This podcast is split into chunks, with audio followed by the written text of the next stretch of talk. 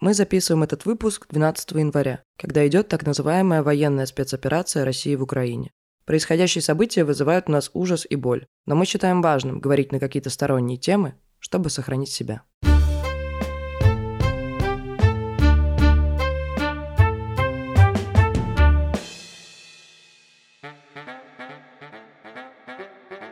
Это подкаст «Окей, Зумер» от студии «Заря». С вами Зоя, всем привет, и Лёва. Привет всем. Сегодня мы затронем ключевое слово название нашего подкаста, точнее, одно из, а именно зумеры. Вот, мы хотим поговорить про теорию поколений, про то, кто вообще такие бумеры, зумеры, иксеры, миллениалы, поколение альфа, короче, сколько уже накопилось этих поколений, и вообще поподробнее рассказать про них, потому что, как бы, вот мы, Зоя, уже завершаем третий сезон подкаста, и как-то что-то даже Не обсудили. Да, нормально ничего не рассказали. Все говорим, что, типа, ой, зумеры интересуются тем-то, тем-то, а с вами не поделились вообще, что это за теория, а почему она важна, как ее используют, где она может быть полезна, и вообще... Чем зумеры отличаются от бумеров, и почему мы вообще себя так определяем. Окей, бумер, погнали.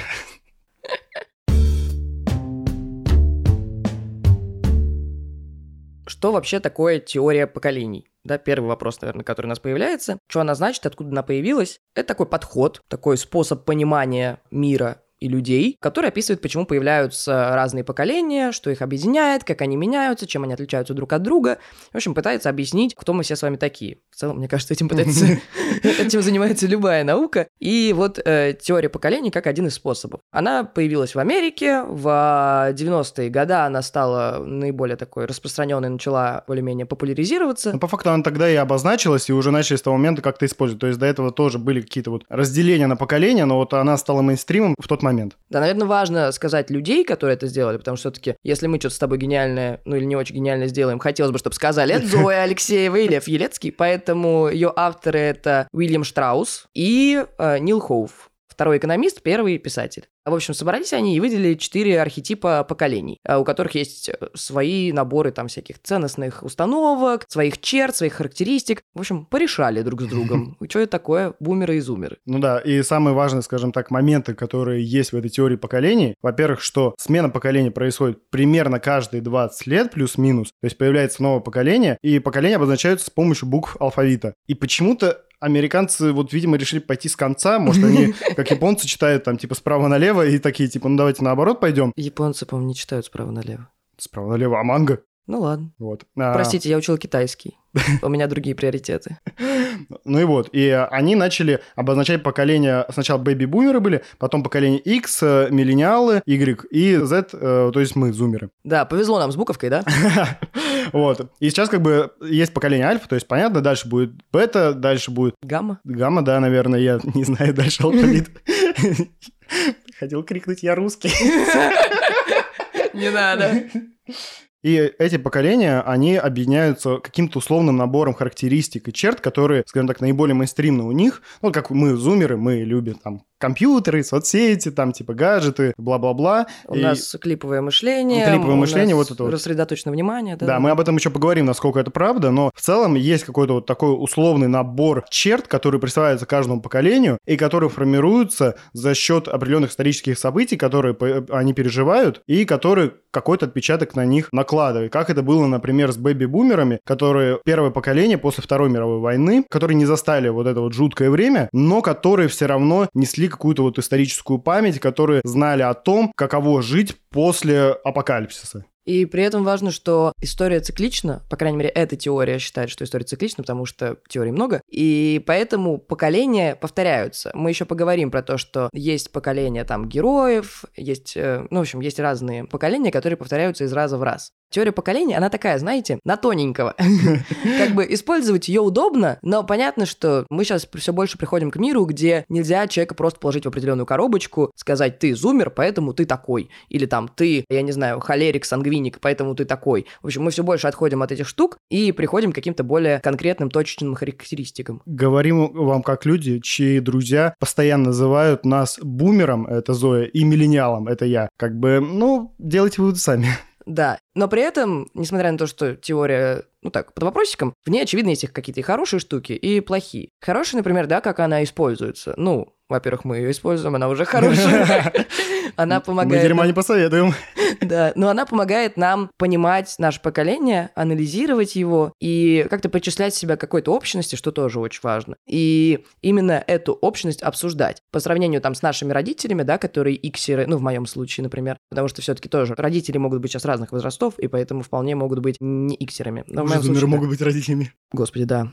Ну, кстати, Лиза Монеточка же Ну родила. да, вот, да, родитель. Нормально. Счастье ей. Мы вчера смотрели ее концерт. Очень классно. Да, Лиза супер. В общем, ну, она помогает нам, правда, делать подкаст и думать про себя как про часть какого-то поколения, Мгм. какой-то общности. С одной стороны, да, эта теория очень сильно помогает нам как-то анализировать себя и копаться, и вообще понимать, чем объединена такая большая общность людей, кроме возраста. Но это и какая-то вот э, ахиллесова пята этой теории, потому что очень много стереотипов, не только про зумеров, вообще про все поколения, что вот эта вот общность, она рассматривается набором каких-то черт. Вот опять же, клиповое мышление, digital а, аборигены и там э, прочие характеристики. И не получается чуть побольше покопаться в деталях и какие-то более глубокие штуки выявить. Плюс ну, нужно понимать, что все-таки мы, конечно, зумеры всего мира объединяемся и строим коммунизм. Хотел сказать. Не дай бог. Не дай бог, да. Но Коммунизм, не дай бог. Обожаю. Но все-таки, несмотря на то, что мы росли в интернете, несмотря на то, что у нас одинаковая среда в виде соцсетей и прочих штук, к сожалению, мы все равно воспитывались в разных культурных, политических и экономических условиях. И поэтому нас разные в данном случае корни формировали. Да, но тут важно отметить, что все-таки теория американская, Мгм. поэтому часто говорят, например, что в России она чуть попозже по таймингам идет, что тайминги рождения там тех же зумеров в Америке, они раньше, чем тайминги рождения зумеров в России. И Ну, как и все в России в целом. Да. И это правда важно понимать. Как бы мне кажется, что в целом важно к этой теории относиться как к такому вспомогательному материалу, который может тебе помочь что-то понять, но если ты на нем зациклишься, вот эти стереотипы и все остальное тебя Мгм. сожрет. В целом, как и во многом. Но если обращаться к позитивным штукам, которые можно использовать, то как раз э, теория поколений очень хорошо работает в двух сферах. В маркетинге и в HR. В маркетинге ты можешь, во-первых, делить тогда на сегменты какие-то людей, ну, то есть так легче, опять же, тебе с ними коммуницировать. Но не можешь ты, когда ты запускаешь маркетинговую компанию, разобраться в демонах каждого человека. Ну, это... А очень бы хотелось. Да, да. Представляешь, реклама, которая тебе говорит, ты лев, и ты не работаешь со своими эмоциями.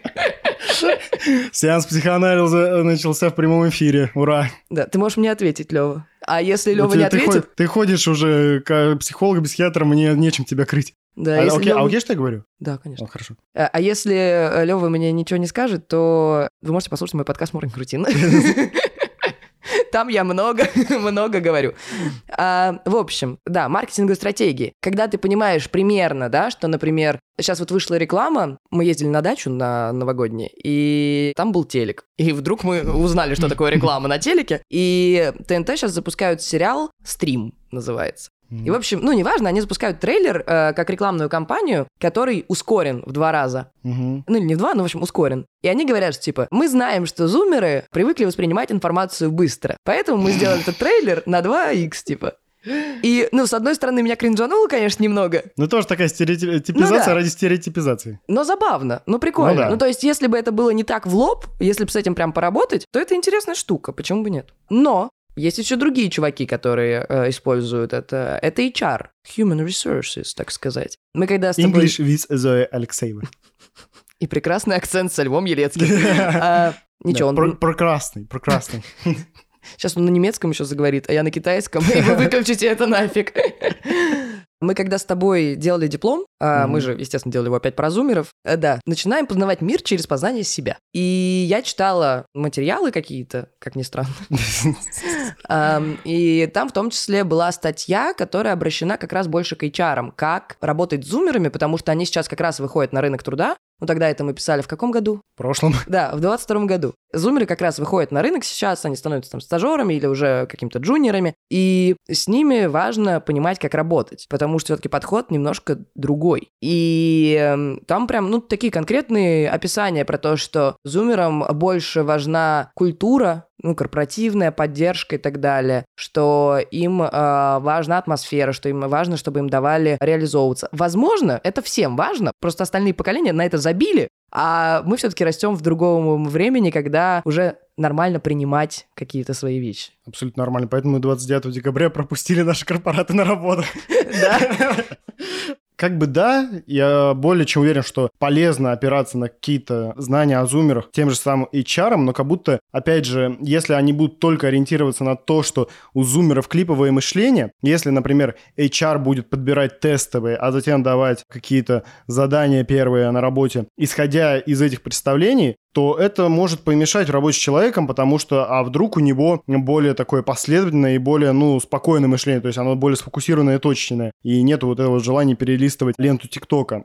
И вообще, на самом деле, с появлением интернета вот эта вот грань между поколениями, она очень размылась, потому что раньше доступ к информации, он, ну, действительно был по возрастной, наверное, в какой-то степени. Может быть, я ошибаюсь, может быть, я утрирую, я не знаю, я зумер. Но, условно, люди постарше, они там читали газеты, люди посередине смотрели телевизор, люди помладше, они читали комиксы, в СССР особенно. И как бы вот это вот было разделение. Сейчас есть интернет, где примерно все обо всех находится, и любой человек любого поколения может найти ту информацию, которая ему нужна, и, соответственно, он там может себя вести так, как ему хочется. И поэтому вот это вот разделение, оно размывается потихоньку. Понятно, что все равно какие-то атрибуты сохраняются, но мне кажется, что, как и в случае с моим дедом, например, очень много «но». Очень много «но», и как бы человек постарше тоже может быть в курсе современных тенденций, тоже может смотреть ленту ТикТока, надо сказать, своему деду ТикТок, кстати, извините. Вот, и в данном случае иметь какие-то черты от зумеров, какие-то черты от бэби-бумеров и так далее. Да, причем дед как раз в Германии, поэтому он сможет нормально смотреть ТикТок, а не то, что ты. Да, ему повезло в этой жизни. Ну и принимая все эти штуки во внимание, почему мы продолжаем говорить про зумеров и в этом подкасте, и там сейчас мы снимаем документальный сериал, потому что это способ понять, с которого, во-первых, можно начать, потому что, конечно, глубже хочется копаться, но который, конечно, тебя ограничивает. И мы постоянно себя отлавливаем, например, когда мы там те же сценарии обсуждаем подкаста, что почему мы считаем, что это только зумерам присуще? Почему это именно их черта? Нет, это черта всех. Нет, а это вообще миллениалы сделали. Вообще миллениалы, сволочи, столько всего начали. Нет, спасибо им, конечно, большое, но... Но, блин. Да. В общем, тут очень важна вот эта грань, на которой мы сами себя все время пытаемся удержать и не сваливаться куда-то. Ну да, и главное не мерить все бумерами, зумерами и помнить, что есть как бы другие разделения, на которые можно опираться, и лучше их комбинировать для более глубокой и точной картины. Всем привет и привет всем, это снова я, продюсерка подкаста «Окей, Зумер» Лера Кузнецова, а эта рубрика «Есть контакт», которую мы проводим вместе с Банком Тиньков. Надеюсь, вы ждали продолжения нашего соревнования не меньше, чем я. Быстро повторим правила. Я загадаю слово, а ведущим скажу только первую букву. Кто-то из ребят должен придумать любое слово на эту букву и объяснить его своему соведущему. Если в процессе объяснения я пойму слово раньше и произнесу его, Зоя и Лева начинают заново. Если у наших ведущих случился контакт, я дам им следующую букву в загаданном слове, пока они не поймут, о чем идет речь. Если все все поняли, начинаем. Сегодня мы начнем с буквы В. Аргентина. Есть контакт. контакт. Раз, два, три, вамос! А есть такое слово? Это слово, да, на испанском. Но оно на испанском не считается. С чего это? Чего это вдруг? Ну, потому что у нас только русские слова. Мы проверяем ваш русский словарный запас. Ладно, хорошо. Ам, это я придумала... Сейчас. Спутник. Давай, давай, давай. Ну, раз, Раз, два, три, Вергилий. Что? Вергилий? Я вообще подумала Восток. Ну, мы же обсуждали, помнишь, Ну, я помню, да, да, да, но...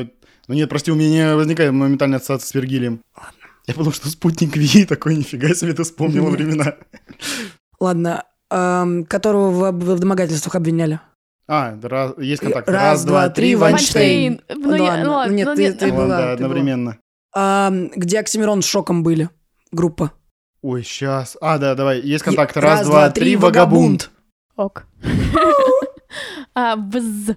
Вз. Вз. А как называется группа антипосвята? Нет?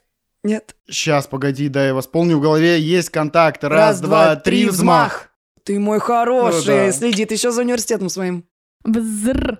Зр. Плакать на... Вы что, издеваетесь? Это песня какая-то? Техно. Я тоже об этом Ну подумал. ты вот... Плакать на... Что, какие буквы она сказала? Техно. Буквы. Взры. Плакать на... вз- Ну, погоди, ну давай попробуем, э, конечно. Раз, два, три, взрыв. Взрыв? Да. Не считается. Плакать на взрыв. Господи, никто не рыдает у них, никто не отмечает праздник ни любви, семьи, любви и верности. Ну Как да, вообще я- с ними я- общаться? Я мертв внутри, я бездушная тварь. Просто ужас. Ну хорошо, возраст. Взрыв? Ну, только если ты предлоги пишешь совместно с, Нет, с существительными. но когда ты растешь, ты еще А, есть контакт. Раз, два, три, взросление. Я подумала, что вы хотите сказать взрослый. Подумала, что от этого мы попляшем. Но в итоге Мы сказали- приплясали Да. сразу. Да. Приплясали сразу, да, да, слово взросление. По статистике, зумеры в среднем взрослеют намного позже, чем наши родители 20-30 лет назад. Но все же взрослеть нам приходится, и тогда появляются так называемые взрослые проблемы. Оплата ЖКХ, оформление документов, зарабатывание денег. Часть этих обязанностей помогает выполнить Тиньков. В приложении Тинькофф банка можно без комиссии заплатить за коммунальные услуги. Достаточно указать название управляющей компании, код плательщика или номер лицевого счета и сумму платежа. А еще можно получить платежки прямо в приложении и настроить их автоматическую оплату. Тинькофф также помогает иметь все важные документы под рукой. Паспорт, СНИЛС, полис, военник и другие документы можно хранить прямо в приложении. Где найти? В разделе «Главное» нажмите на иконку вашего профиля и перейдите во вкладку «Добавить документ». А с какими взрослыми проблемами столкнулись вы и как вообще вы с ними справляетесь? Мне казалось, что взрослая жизнь это весело. Но я узнала, что взрослая жизнь это не только весело. Я летом живу одна в квартире, потому что мама с бабушкой уезжают на дачу, и так уже много лет. Но так как я начала зарабатывать деньги, теперь я еще и плачу за коммуналку. А, Нормальный у вас договор. Да, да, очень, очень не классно. Не люблю платить налоги за то, что я дочь. И как бы ужасен и неприятен не был процесс оплаты коммуналки, когда ты видишь счет за воду в 7 тысяч и такой, ну, может быть, все-таки не мыться. Сейчас это хотя бы удобно, потому что, ну, мне никогда не приходилось, слава богу, ходить ногами в ЖКХ, Потому что, ну, я не представляю, что бы я сделала со всеми с собой. И я просто сканирую QR-код и, типа, все оплачиваю на раз-два. Но это все равно меня очень бесит. Зоя, у тебя только ЖКХ это главная проблема взрослой жизни? Нормально, спасибо большое, Лев. Сам по самому больному. Нет, у меня еще три кредита. Образовательный и два, э, чтобы мы разговаривали на красивые микрофоны и не только. И это, конечно, неприятно, но в целом иногда надо, если подходить к этому рационально, ну, типа, потому что все-таки кредит такая штука, которую, ну, я, естественно, никогда не хотела залезать, но залезла, вот, но с этим я более-менее рационально справляюсь, и один как раз из кредитов у меня в Тинькофф. В целом я заполнил просто заявку в э, приложении, и, типа, мне сразу одобрили, и все было ок. Посмотрим теперь, как быстро я его выплачу, надеюсь, что супер быстро, и все будет спокойно. Поэтому, друзья, берите кредит только если вы уверены, пожалуйста. Для наших слушателей Тинькофф дарит полгода бесплатного обслуживания дебетовой карты для новых клиентов. Переходите по ссылке, оформляйте карту и целых полгода пользуйтесь ей бесплатно. Давай мы вкратце расскажем про каждое поколение, но не будем подробно останавливаться, потому что нам здесь не хватит ни времени, ни рабочих, сил. ни сил, ничего нам не хватит. Вот мы а, вкратце расскажем о каждом поколении. Их всего пять. Вот, ну согласно этой официальной теории, их начало идет от 20 века. Наверное, потому что тогда мир начал какой-то процесс глобализации, и можно было объединять общество по каким-то общим признакам. Ну и плюс происходить стало намного больше всего, и вот эта вот теория про 20 лет как раз смогла работать, потому что до этого все менялось намного медленнее, и поколения менялись медленнее. Да, сейчас можно было как-то это вот привести к каким-то общим знаменателям. И первое поколение — это так называемое молчаливое поколение, родившееся после Первой мировой войны, ну и как бы на которых отразились все а, мотивы, события этого ужаса, которые они пережили. И это поколение называют зимним, потому что, а, скажем так, по аналогии с временами года, это такое застойное поколение, которое пытается как-то выкарабкаться из этого продолжительного ада, куда их история привела. И основное настроение этого поколения — это кризис. Да, и как раз важно, что это такие, знаешь, художники, не очень уверенные, которые приспосабливаются к системе, ну, в общем, пытаются выжить. Ну, как вот есть потерянное поколение в литературе, Камингуэй, Ремарк, вот как бы это молчаливое поколение тоже. Да, Пытаются бухать и выжить. Ну, в общем, прочитайте ремарка, чисто вайп кризиса. Сейчас он очень актуален, если что. Да-да-да, неудивительно, что сейчас все его читают. Ну, как мы знаем, после зимы всегда наступает весна, очень ждем. И в теории поколений это бэби-бумеры, про которых мы уже говорили. Это те люди, которые родились как раз после Второй мировой войны. И в отличие от первых ребят, от э, зимы, от молчаливого поколения, тут скорее такие оптимисты. Они в каком-то даже смысле идеалисты, которые смотрят на то, что надо построить светлое будущее, на то, что мы куда-то движемся вперед. В общем, вот это возрастание, это э, раскрывание почек, так сказать, и мы развиваем социальные институты, мы работаем на благо общества совместно. Ну, то есть вот эта вот индивидуальность, она все-таки меньше здесь прослеживается, здесь больше про «мы строим коммунизм». Вот есть прям вайп такой «мы строим коммунизм». Ну и даже не, тоже, не обязательно коммунизм, полет космос как бы пришелся на бэби-бумеров. И как бы это тоже не стоит забывать, что многие социальные проекты, они тогда случились. Затем наступает долгожданное лето. Ну, кем долгожданное? Не, я не очень люблю лето. Это поколение X или Иксеры. И очень часто, кстати, путают наших родителей и говорят, что они бумеры, хотя на самом деле они Иксеры. Вот помните, что после 65 -го года это уже Иксеры. Вот. До это бэби-бумеры. В общем-то, это поколение лета. Это поколение пробуждения. То есть, когда уже отстроили эти социальные институты, поработали на благо общественности, сейчас можно поработать на благо себя. И можно покритиковать эти социальные институты, которые построили папы и мамы, и которым есть вопросики. В общем-то, это такое расцветающее поколение в каком-то смысле, которое направлено на себя и которое критически реагирует на все, что происходит вокруг. И у них нету вот этого стигмы того, что они должны работать для кого-то. Но я бы не реагировал на это прям так уж позитивно, потому что все-таки они, ну, разочаровываются в том, в той системе, в которой они живут. Да, они направляют больше на себя, на индивидуальность, это важно, но как будто весь прикол в балансе, а в поколениях с балансом плохо. Ну, потому что в целом это теория такая.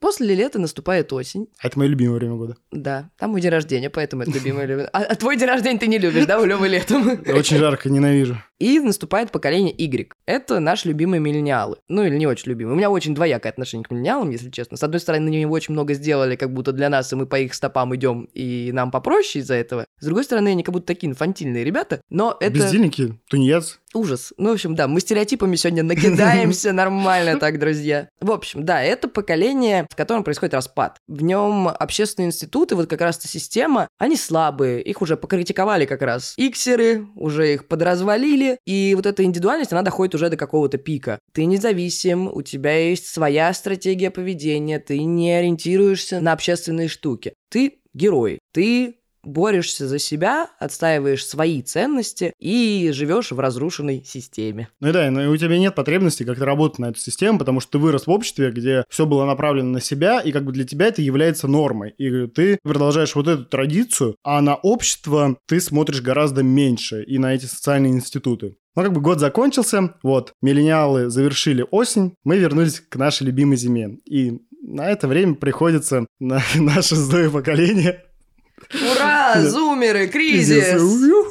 Короче, да, зумеры, согласно этой цикличной, странно продуманной системе, они находятся в эпоху зимы и кризиса. И я, когда готовился к подкасту, такой, блин, нет, ну нет, можно пятое время года, пожалуйста, какое-нибудь. Ну, потому что в нашем пространстве есть ощущение, что зумеры — это, наоборот, поколение, которое будет разрывать, которое будет э, совершать какие-то крутые вещи, и как будто на его долю сейчас это придется, и они явно не то поколение, которое находится в кризисе. По крайней мере, у меня было такое ощущение. Потом я, конечно, чуть-чуть так подуспокоился, посмотрел на себя в зеркало и такой, ну, в целом, в тебе есть а какие-то отголоски кризиса, братан. Да-да-да, во всех нас. Вот, и на самом деле я ловлю определенные вайбы, потому что зумеры действительно, хоть они не после Первой мировой родились, но какое-то вот это вот постсостояние 20 века, абсолютно травмированного и абсолютно такого нервного, когда происходило все и происходило очень много всего жуткого, оно оставило отпечаток, и как бы все обещали, что это будет какое-то мирное, прекрасное, светлое время, а по итогу так не вышло. И по итогу зумерам очень многим, по крайней, по мере, нужно осмыслять это время, чтобы как-то вот э, его подчинить и чтобы хоть как-то на него повлиять. Я тоже сначала, когда мы готовились и созванивались по поводу сценария, ну, я прям разозлилась. Когда я увидела, что мы какие-то там неуверенные и предпочитающие приспосабливаться к системе художники, я такая, в смысле? Я ни к чему приспосабливаться не собираюсь. Нет. А я такая, мы герои. Но сейчас, если честно, причем мы с Левой независимо друг от друга пришли к этим мыслям, котором мы сейчас друг другу говорим. При этом я понимаю, что мне, если честно, ни один вариант не нравится из всех этих четырех поколений, потому что как будто здесь ноль баланса. Ну, то есть важно же, чтобы ты на себя работал и чтобы ты вовне смотрел. И бывают кризисы, бывают моменты какие-то героические, и то, и то ок. И я еще не очень понимаю, как в этом плане рассматривать поколение, потому что все-таки, ну, Первая мировая война, Вторая мировая война это были глобальные, международные, так сказать, на всю землю влияющие события. А сейчас все-таки, слава богу, пока что таких событий нет. Фуд, фуд, фуд, 2023 год, не приведи ты Господь Пожалуйста. Да, ну как бы и так уже достаточно все ужасно, но хотя бы это локально. Не очень понимаю, попадаем ли мы в ту теорию поколений, которая есть в Америке. Или мы отстаем, и мы типа с тобой миллениалы. Не очень понятно. И хочется, с одной стороны, сказать, нет, ни в каком я не кризисе. Потом вспоминаю, сколько лет я в психотерапии, такая, нет, все-таки я в кризисе. Но при этом не только зумеры в кризисе, те же миллениалы, вон на психотерапию тоже как миленькие ходят. И как будто это прикольно обсудить, но вот именно из этой части мне хочется единственное, что вынести, что, ребят, а давайте-ка балансировать. Да, вот я всегда призываю за баланс и за какую-то равность или хотя примерную равность одинаковых вещей, потому что если ты чересчур направлен в себя, то понятно, что ты игнорируешь, что происходит вокруг. А если ты все в общество отдаешь, то как бы ты забываешь развивать себя таким образом. И в случае с любым поколением, мне кажется, раз на раз не приходится. И вот если мы сейчас с тобой внимательно зайдем, там, я не знаю, на Википедию и посмотрим там типа список бумеров, список зумеров, там типа известных, мы найдем людей, которые работали на общество, которые были отданы всему ему, там, я не знаю, начиная от Ганди, заканчивая Гретой Тунберг, так и каких-то более личных чуваков, которые писали для себя, про себя, и они продолжают это делать. Ну, я не знаю, насколько писателей место приводить, но, допустим, это будет какой-нибудь э, Хемингуэй до вот современного тиктокера Володя XXL. Вот такие у нас... Вот такой у нас пример сегодня. И такие люди всегда есть, и как бы it's okay, просто не нужно думать, что где-то чаша весов перевешивает. И сейчас же еще появляется, ну как появляется, взрослеет поколение альфа, которое получается по этой схеме весна, которые пророки. Блин, почему у всех такие красивые названия, а у нас типа неуверенные, блин, челики? Мы художники. Ладно. Ну, художники звучит как ты знаешь. Всем привет, зовусь я Цветик, от меня вам всем привет. Я поэт, зовусь я Цветик, от меня вам всем приветик, да. И на самом деле интересно, каким вырастет поколение альфа, потому что, опять же, учитывая специальную военную операцию. Путин уже сказал это слово, не понимаю, почему не может так говорить.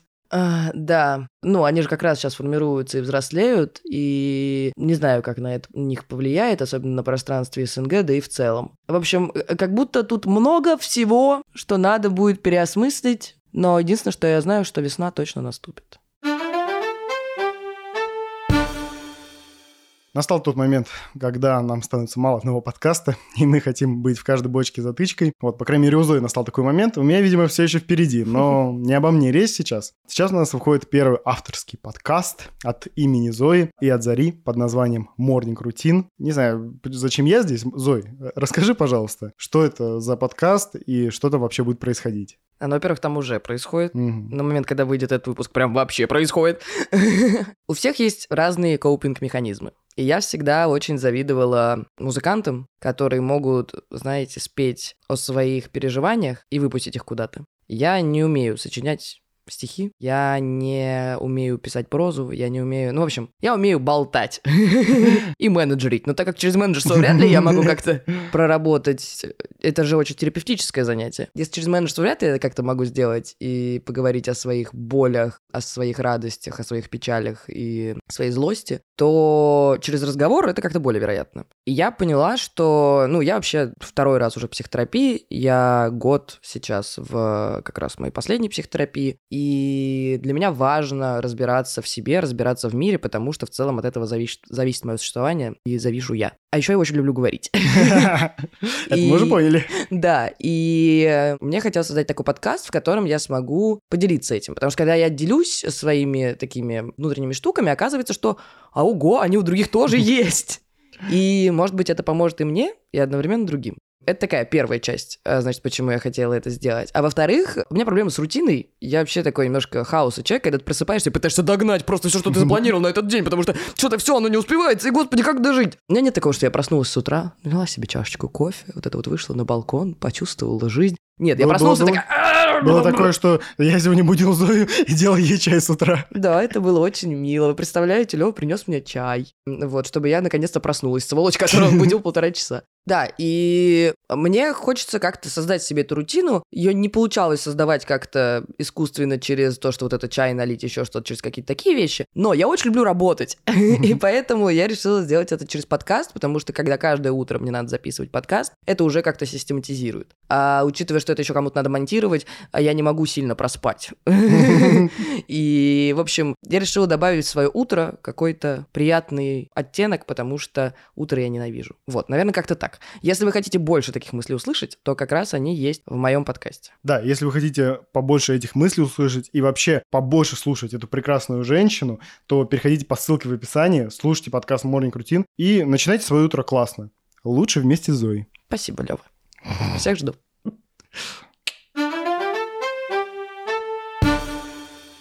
Итак, мы выяснили, как вообще формируется поколение и что на них влияет. И мы не будем сейчас останавливаться, что повлияло на зумеров, потому что иначе мы уйдем в слишком глубокую рефлексию. Устанете слушать, вот. А, есть другой подкаст на эту тему. Мы сейчас поговорим о том вообще, что у нас происходит и что носим мы, зумеры, как поколение, и что есть у нас. И я это предлагаю сделать в таком формате, что у нас есть, скажем так, 6 блоков, и я спрошу Зою про три блока, и она скажет свое мнение, насколько, типа, во-первых, она ощущает эти черты, и насколько она ощущает это, ну, в людях, которые, с которыми она общается, мы все-таки, у нас круг общения это зумеры, и он довольно большой, и мы постараемся какую-то такую вот сводочку привести. Понятно, что это все информационный пузырь, бла-бла-бла, но как бы давайте забудем про условности.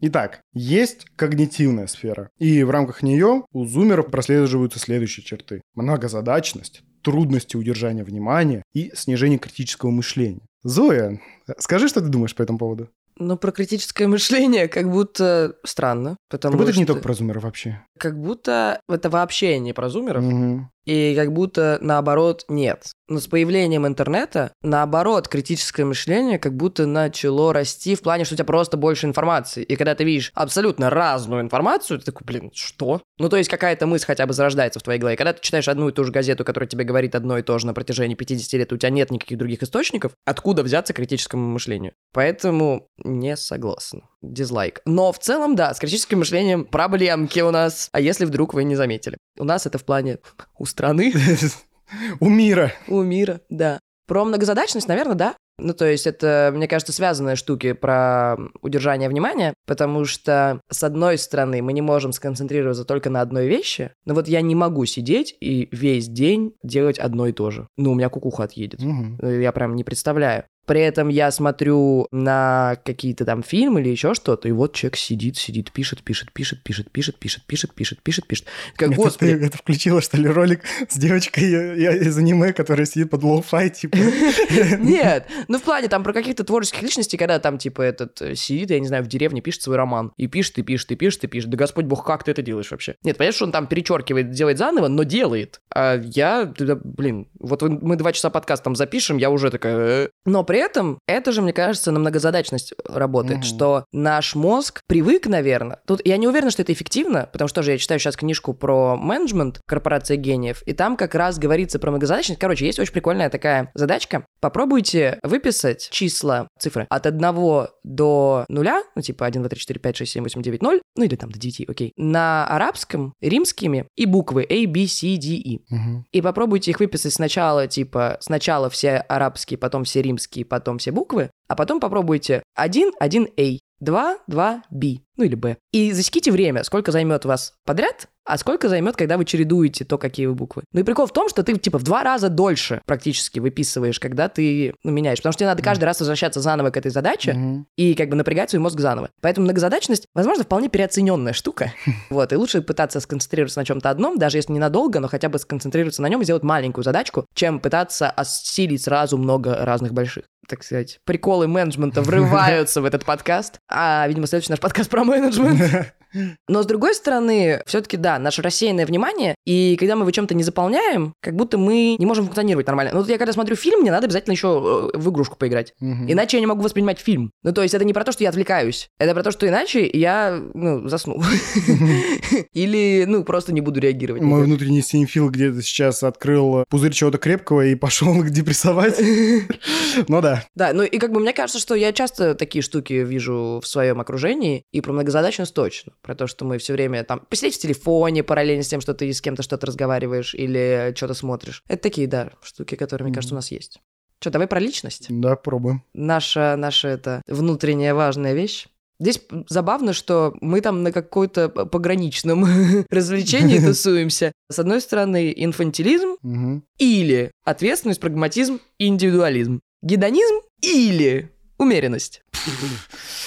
Это... Ну, спасибо за широкий спектр выбора. Есть ощущение, что ты пришел к гадалке, и она такая Да, тебе... она такая, типа, куда ни тыкни, все про тебя. Да-да-да. Ну, как бы, ну да, наверное, так и есть. Ну, короче, да, порядку. Инфантилизм, как бы да, но просто зумеры, а, они как бы мелкие еще. И во многом, ну да, нам еще свойственен инфантилизм, но это такая вот чисто такая, ну, возрастная черта. И окей, мы только выходим в взрослую жизнь. Ответственность, ну, тоже, да, то есть мы как- как-то вот потихоньку перебираем. И я думаю, что за счет интернета, как раз за счет того, что мы начали очень много всего пробовать самостоятельно, у нас и формировалась ответственность к какому-то делу, которым мы занимаемся и которым мы хотим заниматься, а не которым нас наказали заниматься. Прагматизм тоже, да, потому что зумеры в целом, типа, стремятся искать выгоду, потому что они выросли в более-менее комфортных условиях. Понятно, что, да, разные общества, бла-бла-бла, вот, но суть в том, что они готовы работать на выгоду, в первую очередь, вот, ну или хотя бы вторую. Короче, для них это важный фактор. Индивидуализм, да, ну, опять же, это какая-то вот личностная черта, вот, и недостаток эмпатии, на который Зоя постоянно ругает во всех людях, вот. Но как бы, да, индивидуализм я тоже думаю, что свойственен. Во многом я думаю, что, кстати, за счет того, же самого интернета, что очень много, типа, людей закрывались с собой наедине и не всегда выходили. И гедонизм и умеренность Мне кажется, что, знаешь, мы пытаемся сначала в гедонизм противоборстве какому-то обществу или... Ну, как будто общество все еще требует отдать все. Угу. И мы пытаемся в гедонизм, а потом у нас мозги появляются, и мы такие, а, не, умеренность, баланс, мы да. передумали, друзья. Не знаю, это как э, поколение между эксцессом и аскезой, выбирать между протестом и отъездом, как пел Оксимирон, признанный Россией иностранным агентом. Вот здесь примерно все то же самое. Предлагается две крайности, а на самом деле здесь эти крайности, ну, они как бы меняются, во-первых, с возрастом, а во-вторых, они с возрастом и приходят к какому-то балансу. И поэтому, ну, как бы, это такой вот э, пубертатный период, который испытывает на себе поколение, и когда каждая из этих черт свойственна. А с другой стороны, растут люди, которым некоторые из этих черт вообще не свойственны. То есть, как бы, ну, и да, и нет, получается. Вот, давай тебя по глубоким вещам прокатим. Ценностно-смысловая сфера. Тут одна. Очень просто. Достижение успеха. Ура, успешный успех, культ продуктивности. Мне кажется, что это не про поколение, а про общество сейчас. Мгм. У меня есть ощущение, что глобальное общество, даже не российское общество, очень сконцентрировано на успешности. Опять же, из интернета, который помогает, во-первых, увидеть успешность. Ну, то есть, если раньше ты там э, раз в сто лет прочитаешь в газетке про какого-то чувака, то сейчас ты можешь каждый день видеть, какая у него хорошая жизнь. И плюс интернет помогает создавать новых звезд и помогает достигать успеха быстрее. Ну, в общем, не так тяжело, как раньше. Потому что, ну, я не знаю, даже если та же музыка, да, теперь ты можешь ее просто выложить, а не идти долбиться во все двери на радио. И как будто это не про зумеров, а про то, что просто вообще в целом у нас сейчас есть культ успеха, не счастья, не какого-то традиционной какой-то штуки, которую пытаются нам оставить, но есть же ощущение, что мы вырываемся уже из этого. И как будто это даже идет в противоборстве с тем, что есть какие-то традиционные ценности, отдай всего себя там обществу, отдай всего себя семье, в общем, тихое счастье вот это вот внутри. И в противоборство этому мы вот все как подростки пытаемся, знаешь, отрицать те штуки, которые нам в детстве пытались заложить в голову, и мы такие, нет, блин, я хочу ходить по красной дорожке. Я хочу, чтобы мое лицо было на журнале. Я хочу, чтобы... Ну, то есть, как будто мы пытаемся в противоборстве это сделать, но, ого, что? Прикол-то в балансе. Дальше у нас будут особые навыки. Он у нас один. Вот такие мы особенные, блин. Совершенстве владеют современными информационными технологиями. Насколько это про нас? Что значит в совершенстве? Во-первых. Во-вторых, ну нет, конечно, из-за того, что мы выросли, и это, мне кажется, очень важная на самом деле наша черта, что мы росли одновременно с тем, как росли технологии. Ну то есть в детстве мы играли в змейку, потом, когда нам надо было снимать, условно, уже появились телефоны с камерой, и мы прям, ну вот, росли вместе с ними. Но мне кажется, по сравнению с поколением Альфа, которое в три года владеет айпадом лучше, чем я сейчас, ну, ребят, совершенство это не про нас. Плюс я знаю зумеров, которые, ну, типа, а как открыть этот сайт? А как это? Ну, то есть, Да, да, да. как будто тут У скорее меня, про то, у меня- что... у меня некоторые друзья спрашивали, как пользоваться принтером. Ну, вот да, ну, э, как будто это часть нашей жизни, то есть мы привыкли, что у нас всегда с собой телефон, там, компьютер и так далее. Ну, там, например, мама моя, она все-таки, у нее, типа, она садится за телефон, и это занятие. У нас нет такого ощущения, что это занятие. Это часть твоей жизни, как ты там пьешь, ешь, еще что-то делаешь. Но в совершенстве нет. Вот ребята, сейчас они подрастут, запишут подкаст, и вам расскажут, что такое владеть э, в совершенстве технологиями. Давай, последний миф на сегодня, а может и не миф, кто знает. Про социальные связи, про общение. И у нас тут опять, у нас проблемки, конечно, с определением. Мы меньше общаемся с родителями и со сверстниками, или мы супер общительные и не можем провести время наедине с собой. Опять между эксцессом и аскезой, а? Что не вижу противоречия, если честно. Ну, наверное, да. Ну, по крайней мере, меньше общаются с родителями. Вполне возможно, что есть такое. Я допускаю, что зумеры гораздо меньше воспринимают родителей как авторитетов, во многом потому, что они видели этих авторитетов в интернете. Со сверстниками, честно, я не знаю. Ну, типа, мне сложно просто представить человека, который, типа, меньше общается со своими сверстниками. Наверное, такие кейсы есть. Мне просто это тяжело представить, вот. Я не могу такую картину сформировать. А то, что очень общительные не могут наедине с собой, наверное, да. Но вот опять же, это вот какая-то... Это какое-то вот разделение ни туда и ни сюда, потому что я одновременно считаю себя общительным человеком, который как-то социализируется, который нормально поддерживает контакт с людьми и общается. При этом мое любимое занятие – это быть наедине с собой. Вот реально, вот просто сесть, смотреть кино, думать о вечном, чилить, потом почитать книжку, потом лечь спать, проснуться и никого еще не видеть какое-то время перед работой. Это мое идеальное время. Как же я тебе завидую, мой хороший, как же я тебе завидую. Да, и типа, я уверен, что многие такие люди есть, и здесь, опять же, важно ходить просто вот этот баланс, потому что когда человек тоже хочет постоянно с кем-то общаться, то есть человек никогда не записывал подкаст, это во-первых. Извините. А во-вторых, э, ну это тоже какая-то нездоровая ерунда. Как социофобия, так и какая-то социофилия, это ну, не очень нормальная вещь, как по мне. Ну да, скорее всего, если это не вписывается в какую-то норму, такую психологическую, то, вероятно, что-то там пытается выйти наружу и какую-то потребность пытается закрыть. Я, если честно, могу по поводу этих пунктов только понять, что под ними лежит. Ну, то есть, что меньше общаются, это как будто про то, что у нас есть интернет, и мы общаемся в интернете, а про то, что очень общительно, это про то, что мы, наоборот, не умеем быть одинокими, потому что мы привыкли все время, что у нас какой-то шум рядом. Ну, вот про это, наверное, да, что мы привыкли, что что-то что происходит всегда. Даже не в плане, что... Ну, ты когда сейчас рассказал, это что же, почитать книжку, посмотреть фильм. Это не, не, не все-таки не посидеть, знаешь, прям сам с собой. А, ну да, это я не умею, нет, ну, это вот, мне страшно. Как будто мы привыкли, что шум всегда есть. Вот угу. это, наверное, про нас. Угу, угу. Потому это что правда. телефон всегда, всегда что-то вот просто посмотреть на небо, ну, на протяжении какого-то длительного времени, мне прям страшно. ну, я, за телефоном потянусь обязательно. Ну, или должна быть музыка, иначе совсем как-то да. жутковато становится, как будто хоррор какой-то на фоне. А понимаешь, что раньше люди так делали? Потому что не было ни э, телефона, ничего. Вот, наверное, вот самое главное, это ощущение, что ты можешь с кем-то связаться сейчас. Да. А вот как бы вне этого ощущения жить, ну, как-то, наверное, стремновато. Но как будто это ощущение нам и помогает, и с другой стороны мешает с собой поговорить. Наверное, да.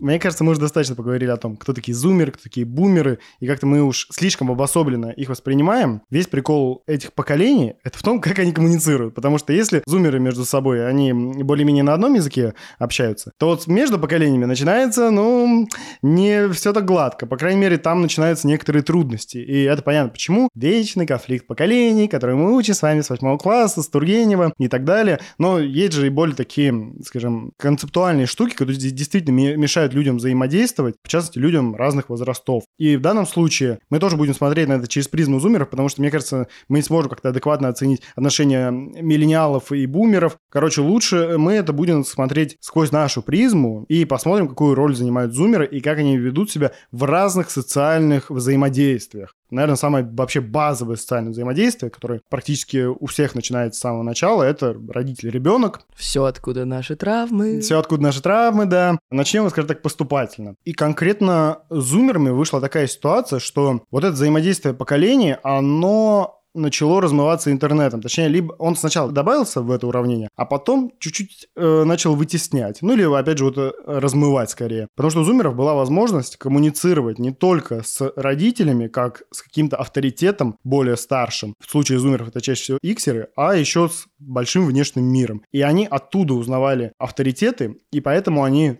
много времени также проводили дома, их не случайно называют хомлендерами, вот, и мне кажется, это наложило отпечаток, скажем так, на их мировоззрение, что-то я так обособленно говорю, на наше мировоззрение, вот.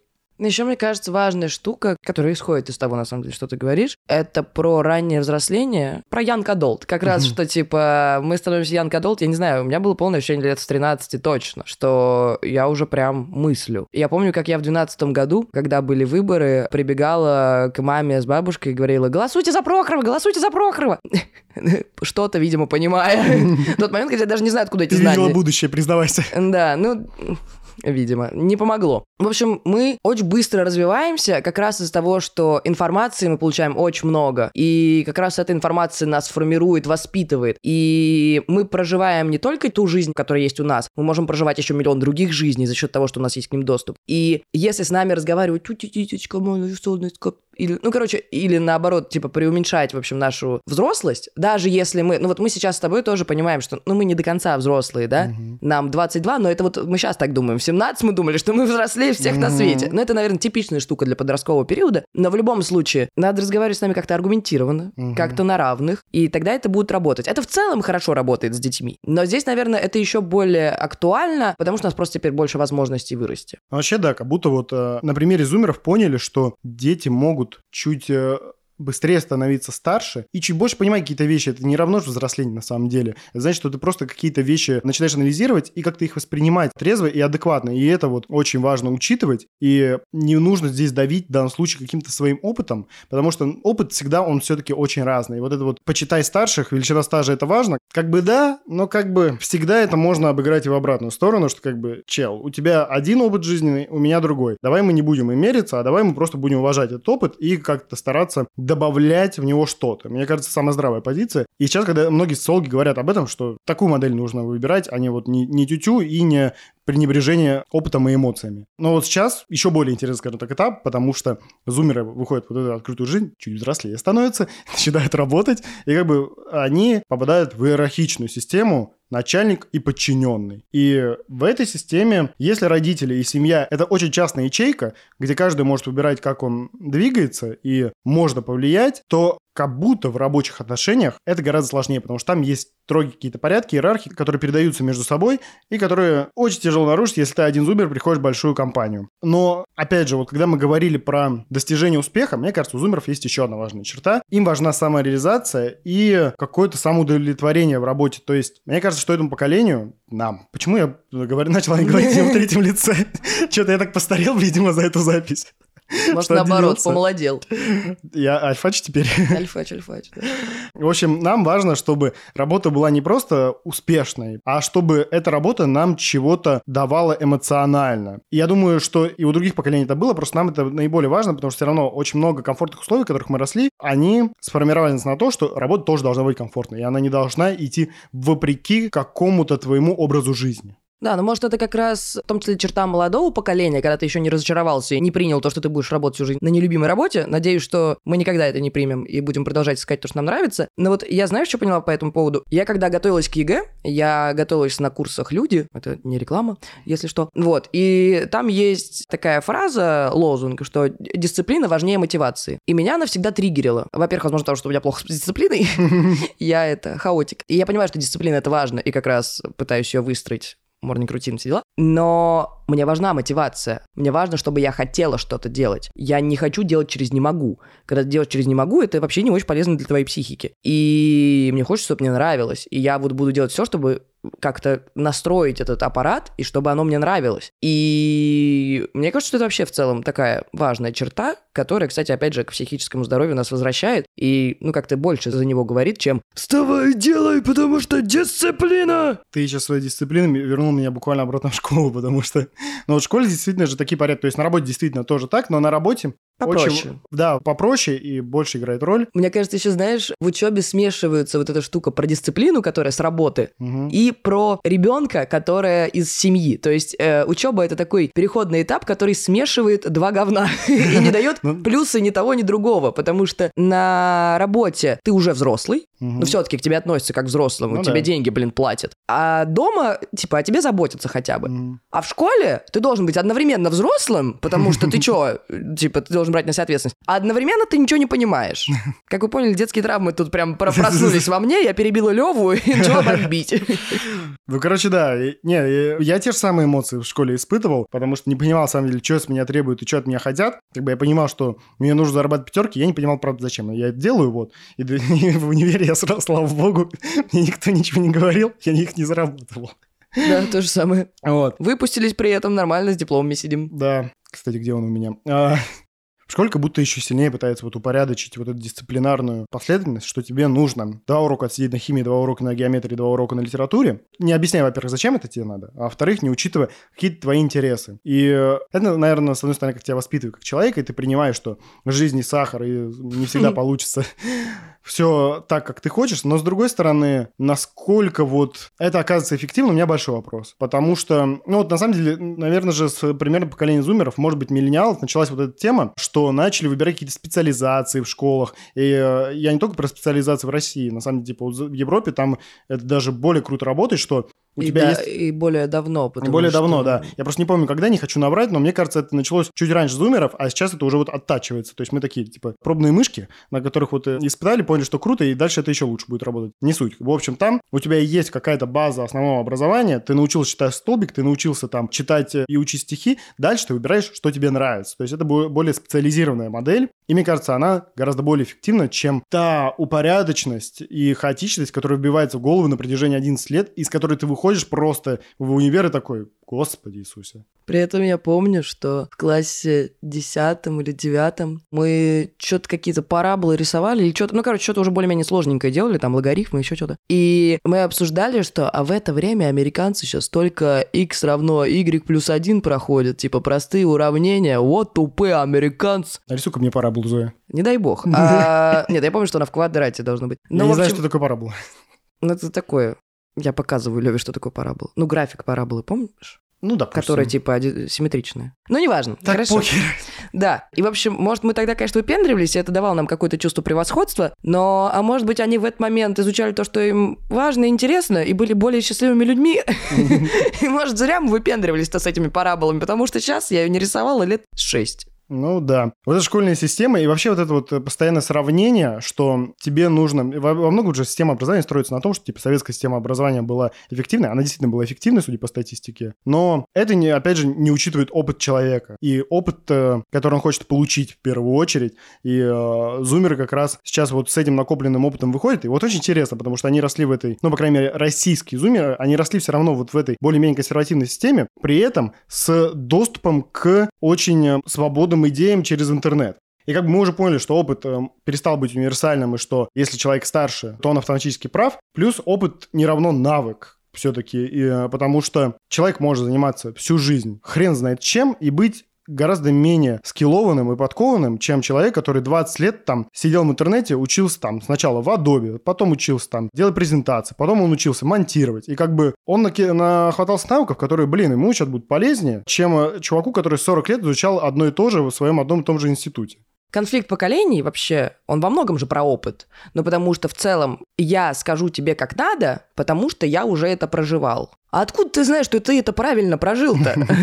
Ну, то есть, да, я уверена, что наши родители, наши старшие товарищи, еще кто-то, вероятно, прожили больше травм и больше событий, больше историй, чем мы. Но, возможно, ну, у меня такое маленькое есть предположение, что они, вероятно, прожили их, ну, не так, как хотелось бы. Ну, то есть, это может быть, да, как, э, как приняли, как принято в обществе. Я не знаю, копинг-механизм наших родителей бухать, например, да? Мы тоже его должны принять как опыт, как то, как надо делать. Нет, еще мои не бухают вроде э, пока что. А, но, ну, мои так. Ну, в общем, как бы э, это какая-то скорее такая общая, да, угу. общий копинг-механизм в России. Или... Независимость от поколения. Да. Альфа тоже начинает входить в эту тему. Да. Ну, в общем, у опыта тоже есть своя релевантность и эффективность. Это может быть классный опыт, который я реально хочу повторить, а это может быть плохой опыт, из которого я могу взять то, что мне не надо так делать. Но проблема в том, что часто старшие поколения, и это связано с тем, что мы в себе не разбираемся, и что психотерапия, которая огромная часть того, чтобы разобраться в себе, она только сейчас становится популярной и массовой. И вот человек прожил опыт, он не разобрался, хороший он или плохой, он просто считает, что все должны так жить. Угу. И ну вот это неэффективно. Мне будет классно, если ко мне придет старший товарищ, родитель, учитель и скажет, слушай, я сделал вот так, херню сделал, попробуй по-новому, может у тебя как-нибудь по-другому получится. И вот это будет взрослый классный диалог. И это будет про передачу опыта. И не только если я херню сделал, а если я сделал хорошо, но ты попробуй по-своему, все равно, может, у тебя получится еще лучше. Опыт работает таким образом, что он у каждого индивидуален, потому что вот мы могли с тобой пережить один опыт, да и мы с тобой во многом переживали один опыт. Например, у нас есть, там, не знаю, опыт поступление в университет не на бюджет. Это условный пример, если что. Но как бы ты по-своему пережила этот опыт, и я по-своему. И как бы... Я два раза его пережила вообще-то. Ну, ты более старшая, значит. Видишь, выиграла, выиграла. Все, делаю как я, теперь все остальное. Вообще-то я тоже поступил в универ. Второй раз. Но, но я не буду рассказывать об этом опыте. Суть в том, что у нас э, с тобой есть вот этот вот э, накопленный багаж опыта, и мы его с тобой не меряем вот этими категориями хорошо-плохо, наверное, потому что нам не очень интересно, а во-вторых, потому что нам это и не очень нужно, потому что мы поняли, как ты это переживал, как я это переживал, и нам не нужно сейчас давать друг другу какие-то советы. И мне кажется, такой же месседж нужно сообщать всем остальным людям, которые хотят какой-то опыт передать. Неважно, с благими намерениями, не с благими, просто они должны сказать, что вот у меня был такой опыт, он был херней, ты можешь делать по-другому, или у меня был такой опыт, он он был классным, советую. Но ты можешь делать еще лучше, потому что любой опыт, он субъективен. Да, но это про близость и про поделиться должно быть, а не про то, что научите, я знаю все лучше всех. Но мы тут это не играем, если что, нам все-таки уже 22, не 17, мы не играем в нигилистов, которые... Я поэтому и привел пример про нас с тобой. Да, да, да, которые отрицают э, опыт и мудрость каких-то старших поколений. Наоборот, я обожаю, ну все-таки я больше это в интернете черпаю, но я обожаю смотреть какого-нибудь такого, того же Парфенова, который я понимаю, что пережил намного больше, чем я. И часто, например, мне его смотреть интереснее, чем Дудя, который, ну все-таки на поколение поколение младше. И, в общем, и мы можем черпать оттуда информацию, но при этом как будто зумеры, и это такая наша отличительная черта, не требуют от старшего поколения быть идеальными. Угу. Ну, то есть раньше старшее поколение такие мудрецы которые немножко недосягаемые, и они живут идеальную жизнь, и они не могут вообще ничего плохого сделать. Отцы и... все знающие. Там... Да, да, да, да, да. И из-за этого, когда твой родитель или учитель или еще кто-то ошибается, сразу такой, ты чё? Ну, типа, ты как мог? У тебя ломается какое-то восприятие да, твое да, да, это... и представление о мире. Это как раз тоже про конфликт поколений, потому что это сразу уходит в конфликт, потому что ты не оправдал моих ожиданий, ты вообще что делаешь? Тебе так нельзя делать. И ты, ты не можешь мне ничего говорить параллельно, потому что ты ошибаешься, сначала сам перестань ошибаться, а потом учи меня. Да, да, да. И все. Ну и понеслась. Угу. В ближайшие 10 лет вы ходите на терапию. И... Дай бог. Дай бог, да, и то вряд ли. И вот этот конфликт, мне кажется, что он сейчас как-то постепенно немножко сглаживается, потому что мы понимаем, что мы люди. И я вот сейчас понимаю, мне 22, я понимаю, что... Что-то мы сегодня прям часто я говорю, сколько мне лет, если вы вдруг не запомнили. Мы просто загоняемся, друзья. Да. Моя мама родила меня в 31, но я знаю многих, у кого там мамы родили их там 18, 19, 20, 22. И я сейчас понимаю, Господь Бог, если бы у меня сейчас был ребенок, я бы столько ошибок понаделала, миллион примерно, и, ну, как бы, вообще, без комментариев. И когда я это понимаю, я как-то больше принимаю. И когда ты принимаешь, что это взрослое поколение, что они такие же люди, как и ты, становится проще. Мне вот кажется, что мы сейчас с тобой это понимаем, потому что мы сами вот входим в эту взрослую жизнь, мы понимаем, что ошибки это нормально. Может, мы это поняли чуть раньше, чем предыдущее поколение, поняли, что взрослые могут ошибаться, но не суть. У нас как бы есть сейчас это понимание, и поэтому мы более спокойно относимся к ошибкам и не требуем ничего. Мы скорее такие уже. Все, все, ребят, мы все люди, мы, мы поняли, жизнь говно. У вас тоже жизнь говно, давайте пожалуйста друг другу и поедем дальше. Вот. Но хочется, чтобы у следующего поколения, в частности у Альфа, они уже росли с мыслью, что все вокруг люди, и что у всех есть свой опыт, и чтобы они не воспринимали более старших людей как более знающих, мудрых, там, великолепных, невероятных, чтобы они воспринимали их как людей, чтобы они смотрели, что перед ними есть разные примеры, как можно поступить, и они выбирали вот в, этой, э, в этой энциклопедии поступков, как они хотят следовать и как им поступить наиболее круто. И не будет давления за счет какого-то возрастного авторитета, который непонятно, есть он или нет. Мне кажется, что у Альфа еще не получится, потому ну, что да. их родители миллениалы и... Гребаная осень. Ну, ну, там же все-таки это начинается с родителей. Ну, потому что иначе, если это не начнется с родителей, то ты придешь к этому сам. Но вот уже когда мы тут с тобой сидим, уже mm-hmm. когда в целом, ну, нам какое-то родительская, преподавательская, наставническая штука, ну, не так сильно нужна. Потому что мы уже в целом более-менее сформировались. Да, чуть-чуть хорошо, но главный этап уже прошел. И мне кажется, что это пройдет только, ну вот, может, когда зумеры будут воспитывать своих детей, и то не факт. Позитивно? А. Все в терапию.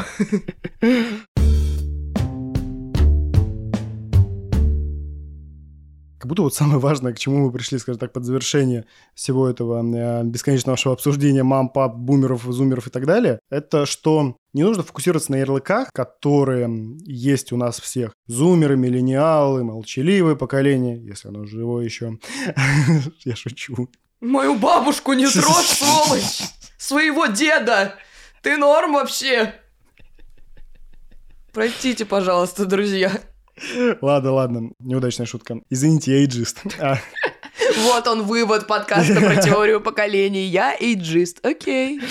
Короче, нужно отходить от ярлыков, и от того, что люди, которые постарше, они автоматически более умные и опытные, а люди помладше более тупые и неопытные. И ровно наоборот, не воспринимать старших как абсолютное зло угу. и, соответственно, младших как абсолютное добро. Нет, ну, типа, не то, не, не туда и не туда, друзья. Короче, отойти от вот этих вот э, этических определений, кто хорош, а кто умен больше, и учитывать каждую особенность человека и какую-то индивидуальную особенность. Потому что понятно, что есть зумеры, и у какого-то количества из них есть клиповое мышление, у какого-то количества из них есть потребность заботиться о себе. Но это все равно раз на раз не приходится. И у одного человека это по одному работает, а у другого по-другому. И теория поколений, она нужна не для того, чтобы развешивать ярлыки «окей, бумер» или «окей, зумер», а для того, чтобы научиться общаться друг с другом и понимать какие-то особенности. Чтобы исследовать. Чтобы исследовать, да. И чтобы... Ну, это упрощение, естественно, но это одно из упрощений, которое нам помогает понять, как нам коммуницировать с человеком. Условно, если вот у нас есть человек-интроверт, который не очень любит общаться с людьми, ты же не будешь его допутывать, почему ты так мало разговариваешь. Ты понимаешь его особенности, ты понимаешь, как с ним коммуницировать. Есть человек, увлеченный экологией, тоже там типа эко-френдли. Ты будешь выбирать язык для общения с ним. То же самое и зумер. Просто у них больше немножечко каких-то характеристик общих, которые нужно учитывать. Но не все они про них. Вообще мне очень нравится подход, например, в... Опять же, я что-то, простите, друзья, я помешалась немножко на психотерапии и ментальных... Когда это полный год назад? Ну да. Не, я просто очень сейчас много смотрю канал «Справиться проще», поэтому все больше про это думаю и пытаюсь понять себя, бла-бла-бла. В общем, у меня такой период. Ждите четвертый сезон, и там будет еще больше этого, видимо. Но, нет, это на самом деле очень полезная штука. Мне очень нравится, как с ментальными расстройствами говорят, что это типа не пограничник, не анорексичка, я не знаю, не...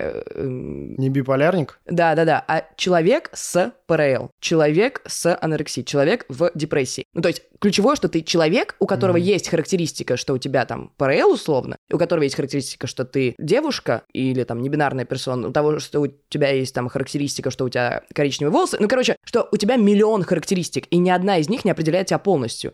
И ровно У тебя есть же... одно ядро, которое расходится на миллион ответвлений. Да, да, да. И то есть вот это зумер, это тоже одно из. Я могу себя описать очень многими вещами. Мы когда вот как раз тоже для Morning Routine формулировали описание, я такая, блин, Лев, ну я не знаю, что тебе рассказать. Ну типа, я работаю там в маркетинге продюсером, да, я там ведущий подкаста, я... Ну, в общем, у меня есть очень много характеристик, и зумер — это лишь одна из вот этих характеристик, которые могут помочь меня понять, но они не дадут вам полного представления обо мне, и это нормально. И как сделать так, чтобы люди тебя поняли? Объяснять. Все, ну типа, это единственное, что ты можешь делать. Это продолжать объяснять и рассказывать про себя. Как понять другого человека? Спрашивать и интересоваться. Если он сказал, что он зумер, и, ну, если он это говорит, вероятно, ему это важно. Ну, иди ты почитай, что относится к зумерам. Если он сказал, что, ну, это важно для тебя человек, ты хочешь его понять, ты хочешь понять, например, там, свою маму, да? А почитай про время, в которое она выросла. Возможно, там что-то на нее повлияло. Почитай про иксеров. Ну, в общем, вот это вот про интерес взаимный, про то, что объяснять себя и узнавать про другого, это же, ну, это просто так boost ит отношения невероятно. И это супер важная штука. И мы именно поэтому записываем, собственно говоря, этот подкаст, чтобы понять себя, в первую очередь, через призму зумеров. Возможно, у нас появится когда-нибудь еще один подкаст, когда мы перестанем быть зумером, войдем в какой-то другой возраст, и у нас будет другая призма. Но еще важно, кстати,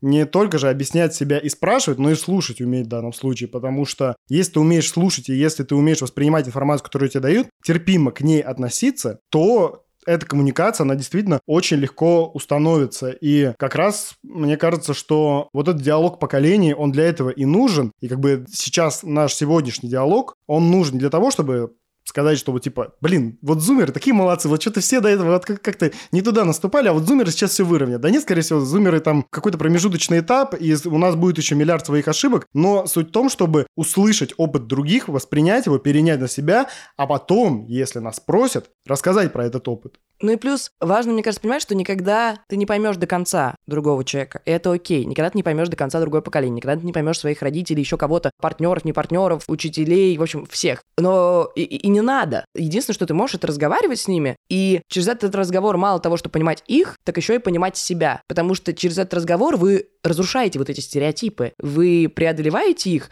и от этого, блин, ну это правда, это супер. Я просто, др- друзья, типа, если что, неделю назад я была в жутчайшем кризисе, вот, и эта неделя, в общем, насыщена событиями, когда я перерабатываю себя, поэтому я на таком энтузиазме про это говорю, потому что я правда сейчас чувствую эту силу и ощущение, когда ты начинаешь разговаривать и пытаться понять, ну, я начала давно, но сейчас какой-то новый буст.